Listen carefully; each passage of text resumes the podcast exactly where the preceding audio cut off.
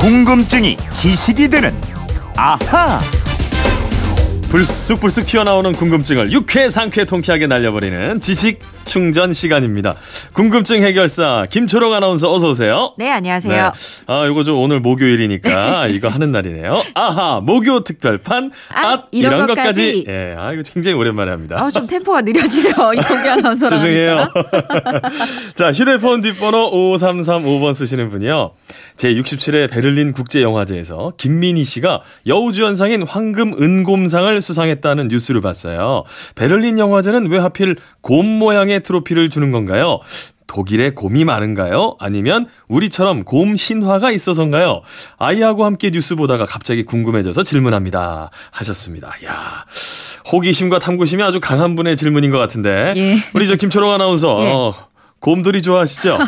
곰돌이 좋아하죠. 귀엽고 곰인형 귀엽잖아요. 예. 근데 이렇게 상으로 받으면 더 좋을 것 같습니다. 어, 베를린 영화제 저 여우주연상 탐내시는 것 같은데. 아, 뭐 여우주연상까지 아니도 무슨 이제 사회에 나와서 상 예. 받을 일이 없더라고요. 아, 왜 아나운서 대상 이런 거 있잖아요. 어. 한번 노려봐야 더 열심히 하겠습니다. 네, 연합회 얘기해갖고 상을 저 은곰상으로 바꿔놓으라고 할게요.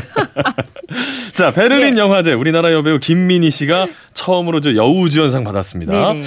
그러게요. 왜 수상자한테 곰 트로피 주는 건가요? 금곰상, 은곰상 이렇게. 아, 이거 간단합니다. 음. 독일 베를린의 상징 동물이 바로 곰, 베어이기 때문입니다. 음. 베를린시의 공식 엠블럼, 휘장에는 빨간 혀와 빨간 발톱을 가진 검은 곰이 그려져 있고요. 네. 베를린 시내, 베를린 시내 어디를 가든 곰을 형상화한 조형물이 많이 서 있고 기념품 상점에서도 곰이 아주 많습니다. 어, 그런데 왜 곰이 상징 동물이 된 거예요? 이거는 몇 가지 설이 있더라고요. 음. 첫 번째는 이 지역이 원래 곰이 많이 살던 지역이었대요. 그래서 상징 동물로 삼았다는 거고요. 네.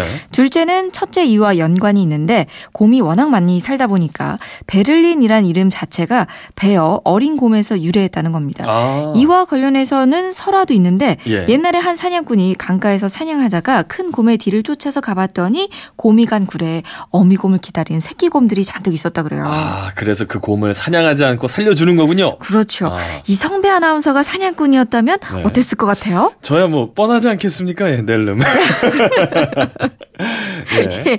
어쨌든 이 사냥꾼은 곰 사냥을 포기를 합니다. 포기했어요. 내가 저 어미곰을 잡으면 새끼곰들이 너무 불쌍하다 이러면서 그리고 마을에 돌아와서 이 이야기를 친구에게 해주고 네. 이곳은 곰 베어가 있는 곳이니까 이름을 베를라인이라고 부르겠네라고 음. 하면서 이후에 이게 베를린이 됐고요 곰이 상징 동물이 됐다는 겁니다. 그러니까 이제 베어, 곰하고 관련이 있어서 도시 이름 자체가 베를린이 됐다. 예. 근데 베를린의 상징 동물이 곰이 된 것이 순전히 착각, 착오에서 비롯됐다는 다른 설이 또 하나 있더라고요. 어, 그래요. 독일 사람들이 베를린을 발음할 때, 즉 본토 발음으로 하면 벨린이라고 합니다. 베를린. 예, 그리고 곰, 베어의 발음은 베르라고 하는데요. 어, 베를. 이 발음이 비슷하잖아요. 그러네요. 래서 곰을 베를린의 상징 동물로 삼긴 했는데 원래 베를린이라는 이름이 슬라브족의 말 비를린에서 온 거라는 겁니다. 어, 완전 다른 얘기네요. 베를린이 비를린에서 왔다. 예. 비를린은 무슨 뜻이에요? 이 비를린이 슬라브족 말로 습지라는 뜻이래요. 어허. 이 베를린 땅은 습지대라서 지금도 땅을 조금만 파면은 물이 괴어 있는 곳이 많다고 합니다. 음.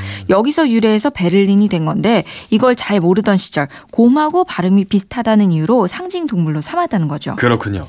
어, 설은 여러 가지가 있는데 베를린의 상징 동물은 곰이고 그래서 베를린 영화제에서 상 줄 때 금곰상, 은곰상, 곰트로피 준다 이거죠. 예.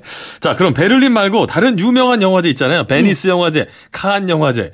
여기도 상징물이 있겠죠? 음. 어, 그럼요. 예. 베니스 영화제 대상은 황금 사자상이고요. 칸 영화제는 황금 종려상입니다. 네. 먼저 그 베니스는 날개 달린 사자가 상징 동물이거든요.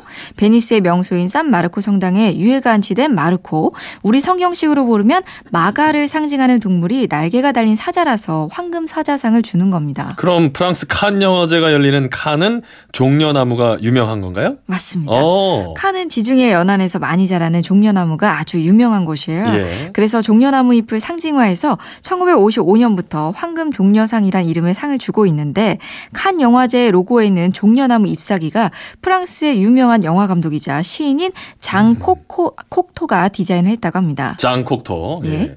자, 세계 3대 영화제가 주는 트로피 상에 대해서 한번 알아봤고요. 이번에는 5501번 쓰시는 분이 질문 주셨습니다. 일본에서 동계 아시안 게임이 열리고 있는데요. 선수 인터뷰 봤더니 설질이 우리나라와 다르다고 하더라고요. 설질.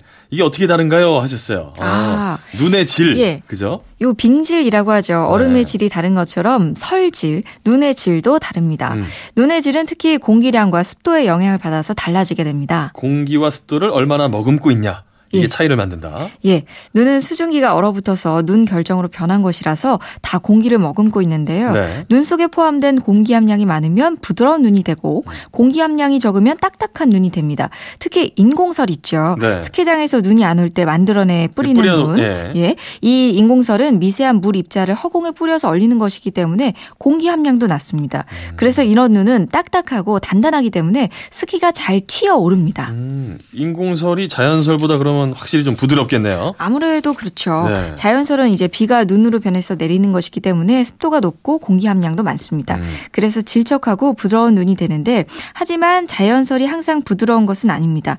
날씨가 아주 춥고 건조할 때 내리는 눈이 눈 결정이 성장하지 못하고 빠르게 얼어붙기 때문에 단단한 눈이 되기도 합니다. 지금 동계아시안 게임이 열리는 곳이 일본 삿포로잖아요. 예. 이 삿포로가 눈이 많이 내리기로 원래 유명하거든요. 예. 여기 설질은 그럼 어떤가요? 스키 경기가 열리는 삿포로 스키장은 100% 자연 눈이라고 합니다. 어. 근데 이러면 스키 선수들이 이 스키가 앞으로 잘 안 나가고 좀 빡빡한 느낌을 받는데요. 네. 그래서 자연눈을 일부 얼려서 경기를 치르고 있는데 음.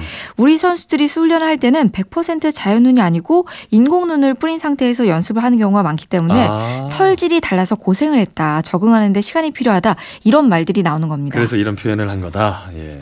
그러면서도 저 선수들 입장에서는 인공 눈과 자연 눈이 약간씩 이렇게 섞이면 더 좋지 않을까 싶어요. 네, 맞습니다. 어. 적당히 공기를 머금은 자연설이 내려서 인공설과 섞이면 스키나 스노보드 타기에 최상의 환경이 되는 거고요. 네. 눈 표면이 적당히 부드러워지기 때문에 스키 양옆에 붙은 날이 눈 속으로 더 쉽게 파고들기 때문에 음. 스키 타기가 아주 쉬워진다고 하네요. 그렇군요. 설질, 눈에도 질이 있다. 아, 오늘 또 알게 됐습니다. 5501번 쓰시는 분 궁금증 풀리셨습니까? 아하, 모교 특별판, 앗, 이런 것까지. 아, 오늘은 졸업식과 관련한 궁금증 풀어드렸고요. 질문하신 분들께는 모두 선물 보내드리겠습니다. 김초롱 아나운서 수고 많으셨어요. 네, 고맙습니다. 네.